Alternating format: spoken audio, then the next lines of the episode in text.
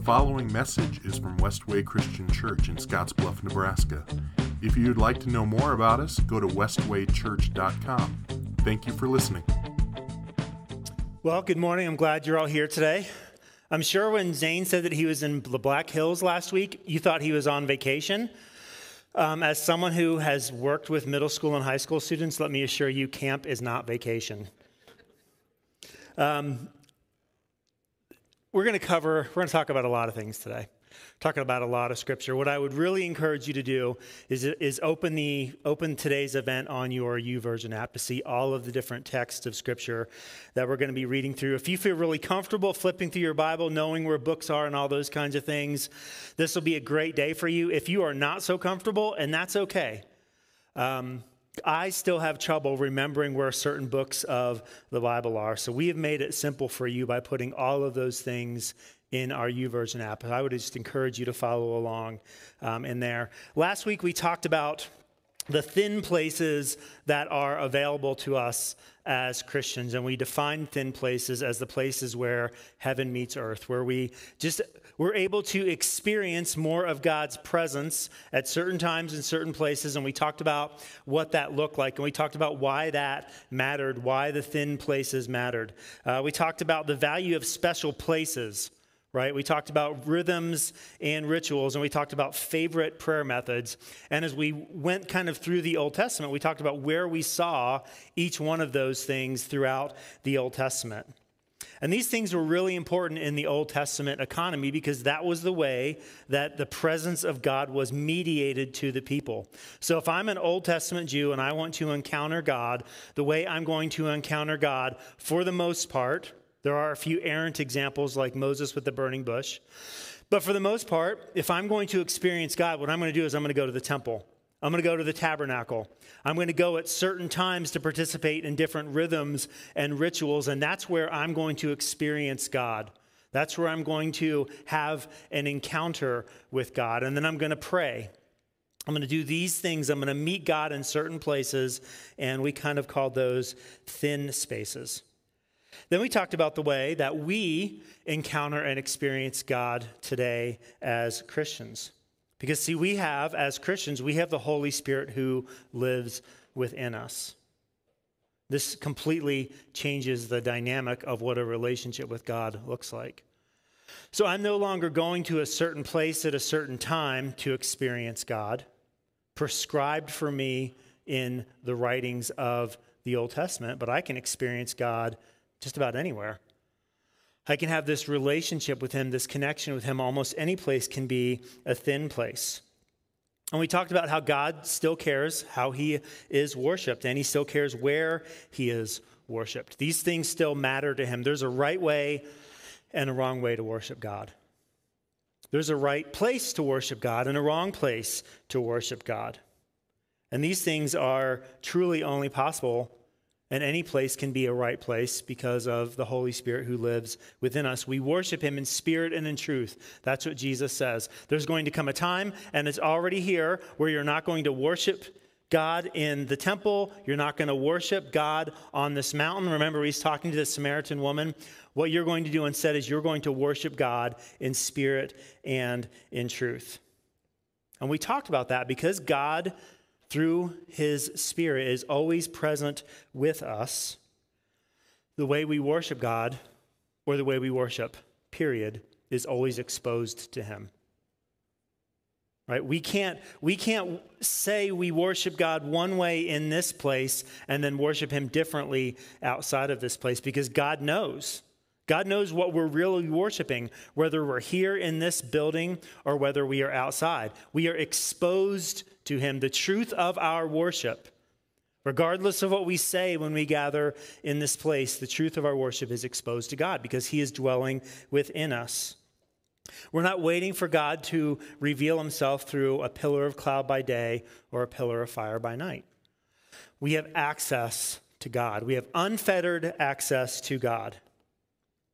And as we talked about throughout that message, if those things are true, then then we have to ask a question. And that question is then why do we come here?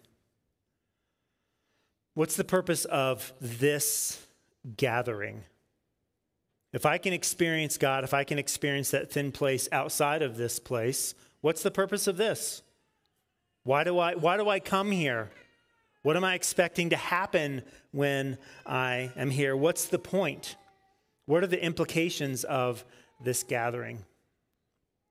So, we're going to talk about that. We're going to begin to transition today, and then for the next two weeks, as we as we continue to talk about worship, and before we trans- transition to the book of Romans, we're going to talk about what what does all of this mean for us kind of the way we typically talk about things here at Westways. What does the Bible say? What did it mean for them? And then what does it mean for us? And we're entering into that phase right now where we're, where we're going to talk about what it means for us. And not just, not just for Christians in general, but what, is, what, what does this look like for us as Christians at Westway Christian Church? Why do we gather together? And we might think that that's a really easy question to answer. And my hunch is if I ask that question, most of you would say, We gather together to worship. That's what most of you would say. And what's interesting about that um, is is, how wrong you would be, honestly. Um, that's not why we gather. We do not gather here to worship. Um, praise team, this is not your cue. You might have thought this was going to be a really short sermon. Last week in our elders meeting, we were as we were talking about this, Dave Robinson had just come back from Papua New Guinea. So I think he's he's saving all of his pent up comments that he that he wants to make and like pretty much like in a flurry of, of eight to 10 minutes, he talked about how we don't gather together as a church to worship. He talked about how there are seven different words in Greek for the word worship, and we don't see any of them within the context of the gathering on a Sunday morning. And like he ranted like that for about eight or 10 minutes. And then it was great. I think the next day he hopped in his car with Chris and they drove to Missouri. So I can only imagine what he's going to be like when he gets back. Um, so then, if, it, if, if the question is, what are then we gathered to do if it's not worship, what is it? See, we have to look to the Bible. As Christians, we take our cues from the Bible. If we look back at Exodus uh, chapter 3, there's this interaction between God and Moses at the burning bush. And God tells Moses to return to Egypt and tell Pharaoh to allow the Hebrews to travel on a three day journey into the wilderness to, it's not to worship, but it's to make a sacrifice to the Lord, which is really kind of interesting. Because as I've just been thinking about this and, and my own thoughts and ideas of, of what we gather to do, like we would, I think, have this notion, this idea that the reason the Israelites, the Hebrews, were going into the wilderness was to worship God. But in fact, the text says they're going there to sacrifice. And like this ought to be, a, this ought to start telling, tell us something. This ought to be a cue for us. And the rest of the first five books of the Old Testament all deal with what those offerings and sacrifices are to look like, when they're to happen, where they're to happen, why they are to happen. That's what we see in these first five books. What do these offerings and sacrifices look like? And then throughout the rest of the Old Testament, we see all of these different encounters with God. Some of them are individual encounters with God, some of them are group encounters with God and thinking about and reading those stories and reflecting on them, at every encounter with God in the Old Testament, there was at least one of three things that happened. Sometimes it's only one of these things, three things, sometimes it's two, sometimes it's all three. But one of these three things are found in each and every encounter with God in the Old Testament. The first one is this encounters with God in that thin place in the Old Testament left a mark left a mark. Here's the second thing encounters with God in these thin places gave the people a choice to make. And the third thing is these encounters in the thin places were an experience of God's grace. So as we read through the Old Testament, we see there's a mark, there is a choice, there's an experience of God's grace. Let's look in Genesis chapter 32. This is um, verse beginning of verse 22. During the night, Jacob got up and took his two wives, his two servant wives, and his eleven sons, and crossed the Jabbok River with them. After taking them to the other side, he sent over all his possessions. This left Jacob all alone in the camp, and a man came and wrestled with him until dawn began to break. When the man saw that he would not win the match, he touched Jacob's hip and wrenched it out of its socket. Then the man said, Let me go, for the dawn is breaking. But Jacob said, I will not let you go unless you bless me. What is your name? He replied, Jacob. Your name will no longer be Jacob, for now on you will be called Israel, for you have fought with God and with men and have won. Please tell me your name, Jacob said. Why do you want to know my name? The man replied. Then he blessed Jacob there.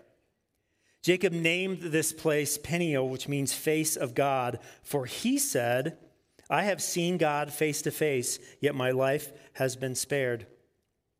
The sun was rising as Jacob left Peniel, and he was limping because of the injury to his hip. Do you see how this encounter with God left a mark on Jacob? He was physically impacted. He was physically affected by this encounter. And then it goes on to say, even today, the people of Israel don't eat the tendon near the hip socket because of what happened that night when the man strained the tendon of Jacob's hip. So that's even more interesting. This encounter with God, such left a mark on God's people that they do not eat a portion of the hip socket.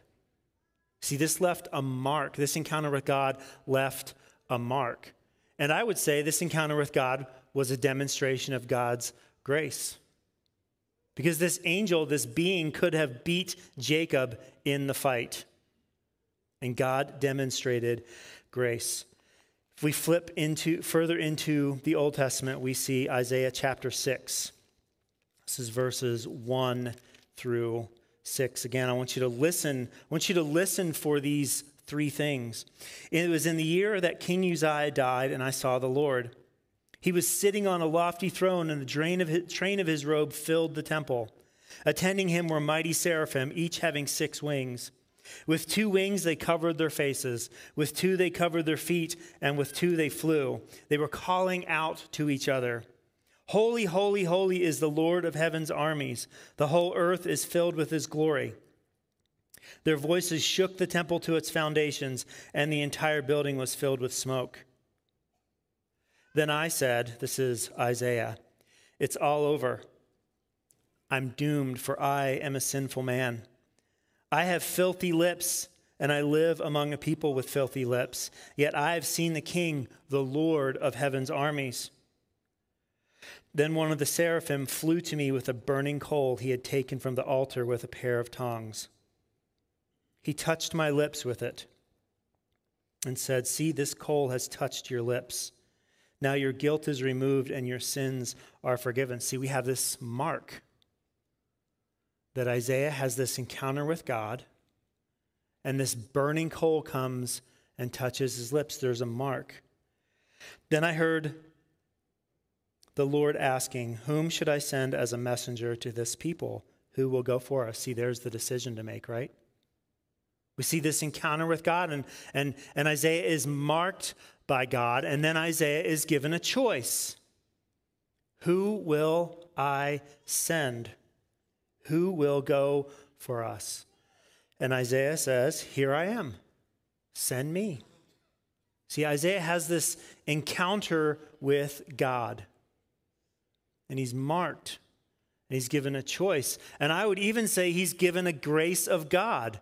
He's a man of unclean lips. And what does God do? Does he, does he punish him? Does he condemn him? No, he demonstrates grace by purifying his lips. So we're starting to see here as we look at all of these different things in Scripture what happens when there's an encounter with God? Which forces us to ask the question what happens when we encounter God? If we flip over to the New Testament, this is Acts chapter 9.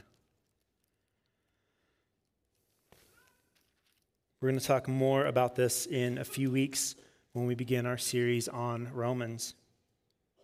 This is Acts chapter 9, verse 1. Meanwhile, Saul was uttering threats with every breath and was eager to kill the Lord's followers. So he went to the high priest. He requested letters addressed to the synagogues in Damascus, asking for their cooperation in the arrest of any followers of the way he found there. So that's what they called Christians. Christians weren't actually called Christians yet at this point in history, they were called the way. He wanted to bring them, both men and women, back to Jerusalem in chains. So, this is Saul. We now know him as Paul. He wrote a ton of the New Testament. And prior, like in this moment, our experience of Saul is a persecutor of the church, an arrester of Christians. As he was approaching Damascus on his mission, a light from heaven suddenly shone down around him. He fell to the ground and heard a voice saying to him, Saul, Saul, why are you persecuting me? Who are you, Lord? Saul asked. And the voice replied, I am Jesus, the one you are persecuting. Now get up and go into the city, and you'll be told what you must do. See, we have this encounter with God, and we have a choice. The men with Saul stood, speechless, for they heard the sound of someone's voice, but they saw no one. Saul picked himself up off the ground, but when he opened his eyes, he was blind. Do you see how Saul is marked here in this encounter with God? So his companions led him by the hand to Damascus. He, rem- he remained there blind for three days and did not eat or drink. Now there was a believer in Damascus named Ananias. The Lord spoke to him in a vision Ananias. Yes, Lord, he replied. The Lord said, Go over to Straight Street to the house of Judas. When you get there, ask for a man from Tarsus named Saul. He is praying to me right now. I have shown him a vision of a man named Ananias coming in and laying hands on him so he can see again. Do you see how Ananias has a decision? How this encounter with God gives Ananias a decision, gives him a choice? But Lord, exclaimed Ananias, I've heard many people talk about the terrible things this man has done to the believers in Jerusalem. And he is authorized by the leading priests to arrest everyone who calls upon your name. But the Lord said, Go, for Saul is my chosen instrument to take my message to the Gentiles and to kings as well as to the people of Israel. And I will show him how much he must suffer for my name's sake. Notice that God is not done marking Saul. we were to read through the rest of the New Testament, Paul is going to give these lists that talk about the ways that he is marked by God. So Ananias went and found Saul. He laid his hands on him and said, Brother Saul, the Lord Jesus, who appeared to you on the road, has sent me so that you might regain your sight and be filled with the Holy Spirit. Instantly, something like scales fell from Saul's eyes, and he regained his sight. Do you see the grace in this encounter? Then he got up and was baptized. Afterward, he ate some food and regained his strength. See, encounters with God, they leave a mark. Encounters with God give a choice. Encounters with God are experiences of God's grace. And as we read through the New Testament, we see how the church embodies these things, how the church lives them out. What does it look like for a church to live in the thin place of an encounter with God. And now we're starting to answer the question, right? Why, why do we gather? What do we do here? What's the purpose of this thing? How do we experience God? If you were to flip a few chapters back in Acts chapter 2, we see this laid out quite well for us. This is verse 42 and beyond. So, what's happened just before this is 3,000 people have become Christians. Don't miss that.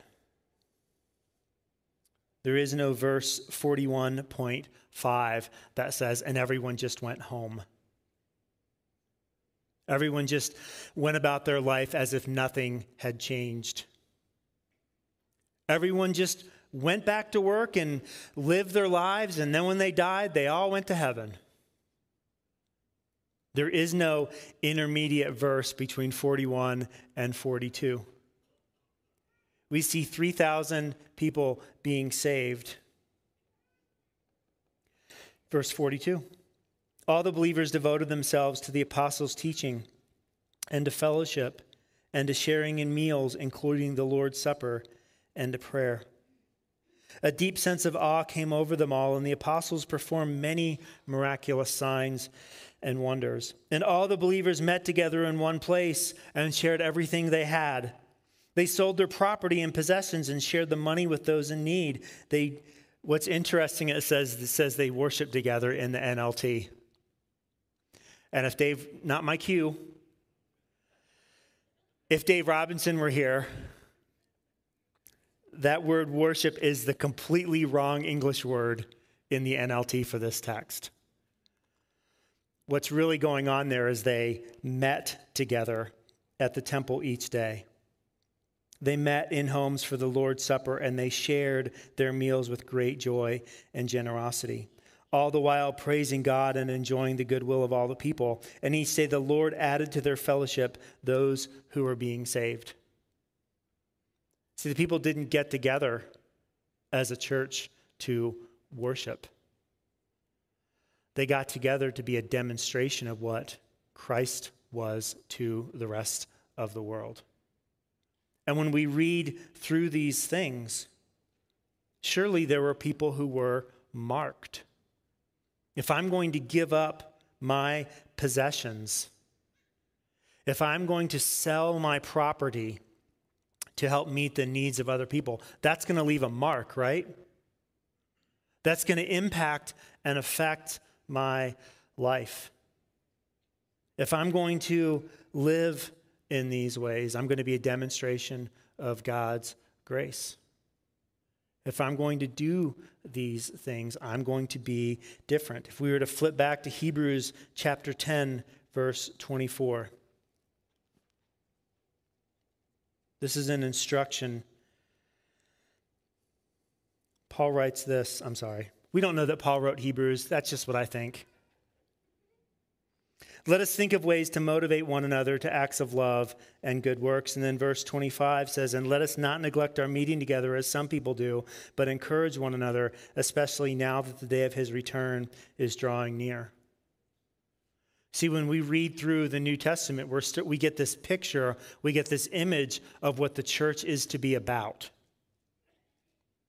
Church not defined as building, church not defined as organization, church defined as people. What kind of people are we to be? What are the kinds of things that are going to mark us. And these things also require a choice, don't they? If someone has need, then I have a choice of whether or not I'm going to sell my possessions. I have to make a decision about whether or not I'm going to interact with other believers and I'm going to do the good works that have been presented for me. And then the last one, and if there's a text I've talked about more than any other, I'm not sure. I know what it is. It's Ephesians 4, beginning at verse 11. Now, these are the gifts Christ gave to the church the apostles, the prophets, the evangelists, and pastors and teachers. Their responsibility is to equip God's people to do his work and build up the church, the body of Christ. This will continue until we all come to such unity in our faith and knowledge of God's Son that we will measure we will be mature in the Lord, measuring up to the full and complete standard of Christ. Continues verse 14, then we will no longer be immature like children.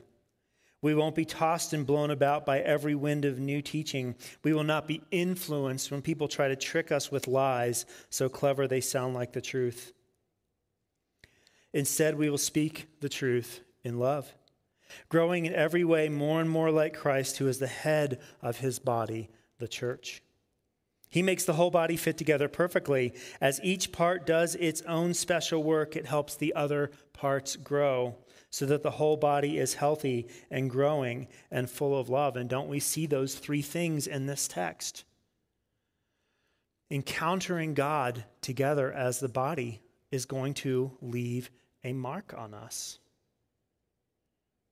It's going to influence us in certain ways. It's going to give us a choice. Do I want to be mature? Do I want to remain immature? Do I want to be influenced when people try to trick me? Or do I want to be so grounded in Scripture? See, these are choices that we have to make. These are daily choices. This is the daily grind of being a Christian. Is making decisions, making choices that the Spirit sets before us to make. Is each part does its own special work. See, that's a choice. When we encounter God, God sets before us a decision. Do we want to be a part of what God is calling us to do, or do we not want to be a part of what God is calling us to do? These are choices. This is the way that God operates. And now we're starting to answer the questions as to why the gathering matters. As we read through the Bible, what we're eventually going to see is there are limits. There are limits to what we are going to experience in our lives if it is just Jesus and me. There are limits there's a ceiling. If my relationship with God is just about Jesus and me, at some point I'm going to hit a ceiling and I will not be able to experience the fullness of God. Because as Christians, we're called to be in community with one another. This isn't just about me and Jesus. And in Christ Jesus, let me be clear, we have our salvation. Jesus is enough. Jesus is enough for my salvation. We have everything that we need. Christ is the fulfillment of the law. Christ is the totality of who God is. We have all of those things in Jesus. And yet, as we've been reading today, we're put in this place for a reason. There is something here for us. As I reflected on this, Jesus gets asked, What is the greatest commandment? What does Jesus say? He says, Love the Lord your God with all your heart, all your soul, all your mind, and all your strength. But that's not all he says, is it? See, if all it was was Jesus and me, then that would be enough. But Jesus says something else. He says, You must love your neighbor as yourself. Love God fully, all your heart, all your mind, all your soul, and all your strength. And love your neighbor as yourself. See, my Jesus and me relationship is only going to get me so far. Because God has more for me than just that. This is not one or the other. This is love God and love your neighbor. Because here's the thing if it's just Jesus and you, and your, you know, your church is the lake, your church is the golf course. For me, my church is the running trail. Right? When I limit it to those things, how can I possibly love my neighbor? How can I serve my neighbor? How can I serve other people when I reduce my relationship to God to just me and Jesus? And the New Testament is filled with letters, and they essentially all say the exact same thing. The way that you are demonstrating your love to one another as believers is to be an example for the way you demonstrate love for non believers. What all of these New Testament letter writers are telling their churches, and we just have to remember this so much that when we read Paul's letter to the Galatians, Paul is writing to a church. It's easy for us to forget that. It's easy for us to read the issues that the churches are having and then to think that Paul is writing all of these things to, to all of the wicked pagans in those communities. To love one another and serve one another and disciple one another and meet one another's needs. No, Paul is telling these things to the churches. He's reminding them that this is what their call is. He's telling them these things because they're not doing them. So as we read through these things, we have to ask ourselves like do we think we have it all figured out? If the people who had apostles founding their churches got it wrong, 2,000 years later, how wrong do we have our own interactions and discipling behaviors? How likely is it that we fall into the same traps that these New Testament churches are? So these letters are written the way that you demonstrate love to one another as a church is to be a demonstration of the way that you are to love those who aren't followers of Christ. People should be able to, to peer in, like metaphorically. Non Christians should be able to stand at our doors and peer in and see the ways that we love one another and desire to be a part of that because we are loving one another so well. But here's what typically happens. Non Christians are peering into our lives, they're watching us on social media, and they're seeing us argue and bicker and fight and be just as just as irritated with the things of our culture. Instead of pointing to Christ as the hope, we go all in in the same way that the world does. And non Christians are seeing that and they're like, well, if there's no difference between the people who are gathered here on Sunday morning at Westway Christian Church if, if they're fighting and bickering amongst themselves and, and they're calling other people names on social media and they're engaging in the hate machine just like everyone else, like if they're doing that, what, what, why would I want to be a part of that? Because I can get that everywhere else.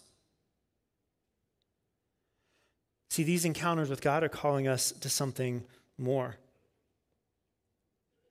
And if we're not gathering with other believers, it's impossible for us to experience the fullness of what God has for us. That is not a theological claim about the sufficiency of Jesus Christ. Jesus saves. And Jesus expects us to be in relationship with other believers to demonstrate what that salvation looks like. So when we do that together here, a world that's peering into my Facebook page or your Instagram account or wherever it is that you interact with people online, what those people ought to see is Jesus. They ought to see us propagating Jesus promoting Jesus, not all of the other things. And the problem is, is we think we're not missing out. This past weekend, uh, yet Friday and Saturday, I got to spend time with um, some of our son John in Kearney, and we had a really great visit. Um, John and I have the kind of relationship that about a month and a half ago, we started sending each other texts of, of what we were going to talk about um, over like 26 hours together. All of these theological conversations that we were going to have. And, and as it, close, it got closer to Friday, I think I even added two this week. Like, hey, let's add this this week. And this was one of those topics. What's the purpose of the gathering? And we're sitting there in his, in his living room. And he said, um, he said, you know, if I look at my, if I look at my phone, I have everything I need from an intimacy standpoint on my phone. But it's a false intimacy. See, we think that because, because we live in an era where I can send someone a text message and five seconds later I can get a response back, we think that's intimacy. We have fooled ourselves into thinking that's relationship. I know that, obviously, we, we're online on Sunday mornings. And there are lots of different people who, who interact with us in this way. We have people who are homebound who interact with us online. We've had people tell us over the past few years, like, this is the first time I've actually been able to be present in a Westway 1015, like in years. I love that so much. And then there's, there's another group of people for whom they have been lulled into thinking this is intimacy. They have been lulled into thinking this is relationship. And if you're watching and you think I'm throwing shade at you, maybe I am. Because this is like this is not real to a point. And this isn't about homebound people or people who aren't able to join online. This is about people for whom being present in the building. Like this is, they've, they've, set, they've settled for this as a relationship with God. And what happens is when we push away the gathering, we miss out on the three things that make up a biblical encounter with God. When we push away the physical presence, we, we push away the mark. We push away the, the, the choice and the decision that we have. And we push away the opportunity to receive grace from one another. And we do this together. If you're wondering why do we do this, we do this, we gather because it's an opportunity for us to experience the thin place of God's presence together. That's why we do it. That's the short answer. That's why we gathered together. Because relationships force us out of comfort zones and they bring the real us into the light. See, that's what it means to worship God in spirit and truth, to be fully known. Because when we're in this space together, or when we're in small group together, or when we're serving together, or when we're doing things together as Christians, the real us gets exposed. I think I've said this before when I was in student ministry and we would do a week long trip, it took about 48 hours for me to figure out who the real person was. Because usually people can only wear a mask for about 48 hours. People can only cover up who they really are for about 48 hours. Especially when you're at church camp with a bunch of middle schoolers who aren't getting any sleep. It's not even going to take 48 hours. I would love taking adults on mission trips with me because it would take about 48 hours to find out who the real adult was behind the mask that they wore. And that would be true for me. They, they would know who I really was after 48 hours as well. And see, when we are gathered together, our comfort zones change. And I think if we're honest, this is why we flee, relation, we flee relationship, because we don't want people to know who we really are. And the question that we have to ask is is that really spirit and truth then? If we're hiding, if we're hiding behind a facade of what we want everyone else to think our life is really like. One of the things I love about Jesus is the way he got real with people. He asked them questions like, Do you want to get well? That sounds like such a stupid question, doesn't it? But we all know people who are very comfortable in the dysfunction, don't we? We know people who are comfortable in the status quo of their lives. who never are going to change. So Jesus asks, Do you want to get well? Jesus asks, What do you want me to do for you? Because he's asking them to make a choice. He's making them, he's asking them to make a decision. Do you want to be different? And this is what the church needs today. Because as I just think about the people that, that I interact with, how many of us choose the comfort of our dysfunction over a life of freedom? How many of us would rather remain how we are? How many of us choose the familiarity of our sin over fear of what might happen when we give it to God? See, my sinful life can be really comfortable for me. It's a comfortable space, but it's not a thin space. God calls me to more than that. How many of us cling to the control of our time and our finances instead of trusting God with what He has given us. See, when we gather together and, and we hear about sending kids to camp and we hear decisions that kids have made at camp then we have a choice right we have we have the opportunity to participate in that or not participate in that and to participate in the giving of our finances is going to leave a mark but it's going to be such an amazing grace of god and God uses other believers to reveal to us the realities of our lives. It's the reason we're here. Because we all have blind spots. And I don't know what those blind spots are. And I need someone to reveal that to me. That's why it's called a blind spot. Someone else needs to point these things out in our lives. We must give up our dysfunctions in order to receive the fullness of God's grace. We must give up our sin in order to be freed from the fear of the unknown. We must give over control of our time and our money if we're going to fully experience what it means to trust God. In Luke 14 33, Jesus says this So you cannot become my disciple without giving up everything you own. And see, that everything means everything. It's not just a call for finances. And this is how we frequently hear that text. Nope, God just God just wants my money.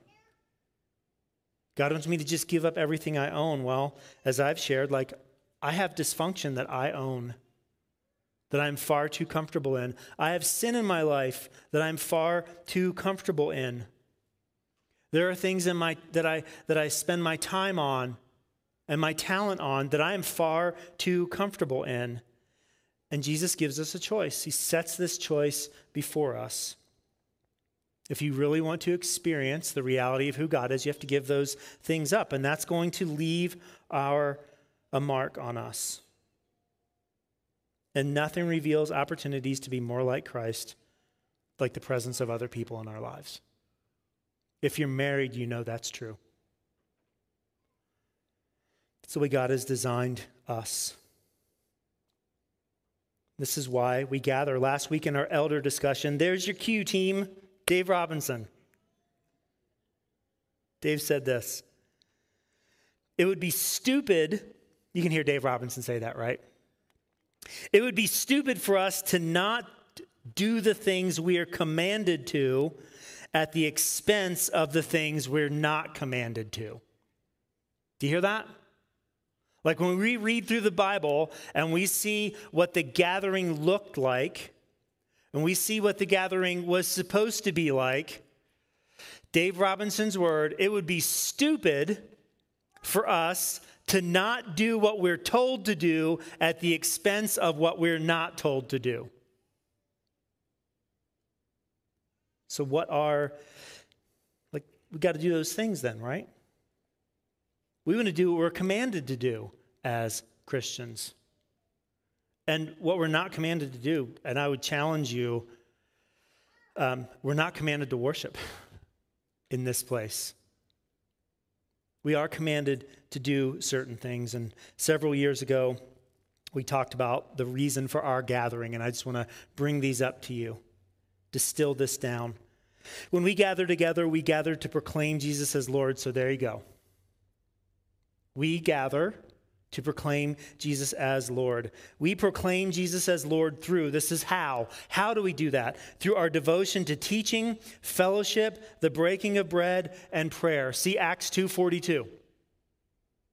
If you're wondering why we do those certain things on a Sunday morning, because the Bible says to. Those are demonstrations. That's, that's what we do, our devotion to those things. We proclaim Jesus as Lord through our encouragement and spurring one another to love and good works. If you're wondering why every other week we encourage you to serve somewhere, it's because God told us to. God told us to tell you that. God told us to spur you on. And here's the thing spur you on, like that's, a, that's an image, that's a graphic image. Imagine someone riding a horse with spurs on the back of their boots, or better yet, a stick hitting the animal to spur it on. That's uncomfortable. So if you feel uncomfortable every single time we talk about serving, good, you're supposed to. If you're not serving, you are supposed to be uncomfortable right now by us talking about this all the time. It's supposed to hurt. You should feel bad because God is calling you to something. God is inviting you to something. He's leaving a mark. We proclaim Jesus as Lord through equipping others to do good works and build up the body of Christ. And again, notice that worship's not on the list. So, how do we do that? We preach, we sing, we pray, we give, we take the Lord's Supper together, we fellowship together. We ask ourselves some questions when we get together. Are we teaching God's word devotedly, faithfully, and engagingly? When we read God's word and we're teaching it on a Sunday morning, are we faithful to the text? To what it says, not what we want it to say? Are we encouraging relationship? Are we encouraging and spurring one another on to love and good deeds? Are we equipping one another to do good works and build up the body? Are we encouraging unity? See, these are the things that we ask ourselves as church leaders. Are we doing these things? And then we have some questions for you that you ought to ask Am I hearing God's word devotedly? Am I listening faithfully? Am I engaged? Am I taking advantage of the opportunity to build relationships? Am I being spurred on to love and do good deeds because of what happened? Am I equipped to do good works? Am I demonstrating unity and maturity? See, these are your questions. These are all listed in YouVersion. This is what we want you to ask as you leave your church, your gathering on Sunday morning. Like, did I do these things? Why was I here? And each and every Sunday, we have the opportunity to do these things together as a church. This is why we celebrate communion together. It's an opportunity for us to set aside all of the things that divide us where we live in town, our socioeconomic status, who we work for, where we went to college, what college we support. Seven weeks, can't wait, seven weeks to go. Right? This is, this is an opportunity together to set aside all of those things and be unified. And if you are a Christian, like this is this moment is a thin place for us. It marks us. I wonder how many times you've gone to take communion and you thought to yourself, I am so unworthy of this. I cannot believe that I'm about to take communion in my current status, the nature of my heart. It gives us a choice. Will I participate anyway? Because here's the good news regardless of how worthy you feel or don't feel, God has given you mercy and grace. If you're a follower of Christ, it doesn't matter how you feel about this moment. And the question, the decision for you to make is will you accept that? Will you accept that grace, which is a demonstration of grace? Because when you participate, even when you feel unworthy, what you're saying is God's grace is enough for you. It's sufficient. I'd love for you to take the bread.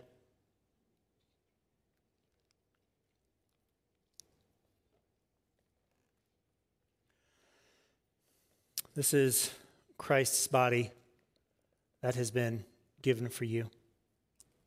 Take and eat.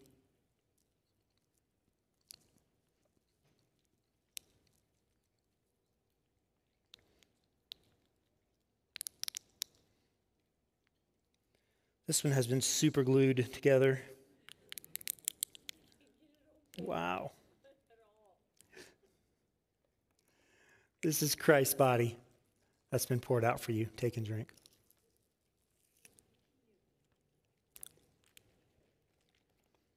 Let's pray.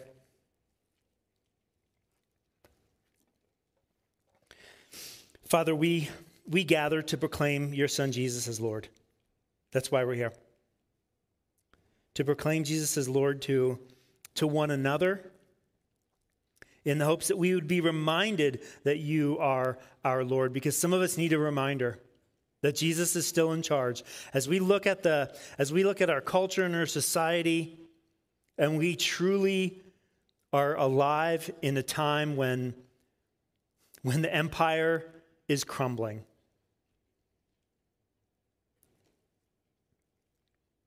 We need to know that we have a Lord who is firm and secure and seated on a throne that will never crumble. We proclaim that reality. And we also proclaim the reality that you sent your son Jesus to die for us. That we would find hope and comfort in him, we would find fulfillment in him, and that we would go out and proclaim your son Jesus to others. We would do that together as one body. We thank you for this opportunity, and it's in your son's name we pray. Amen.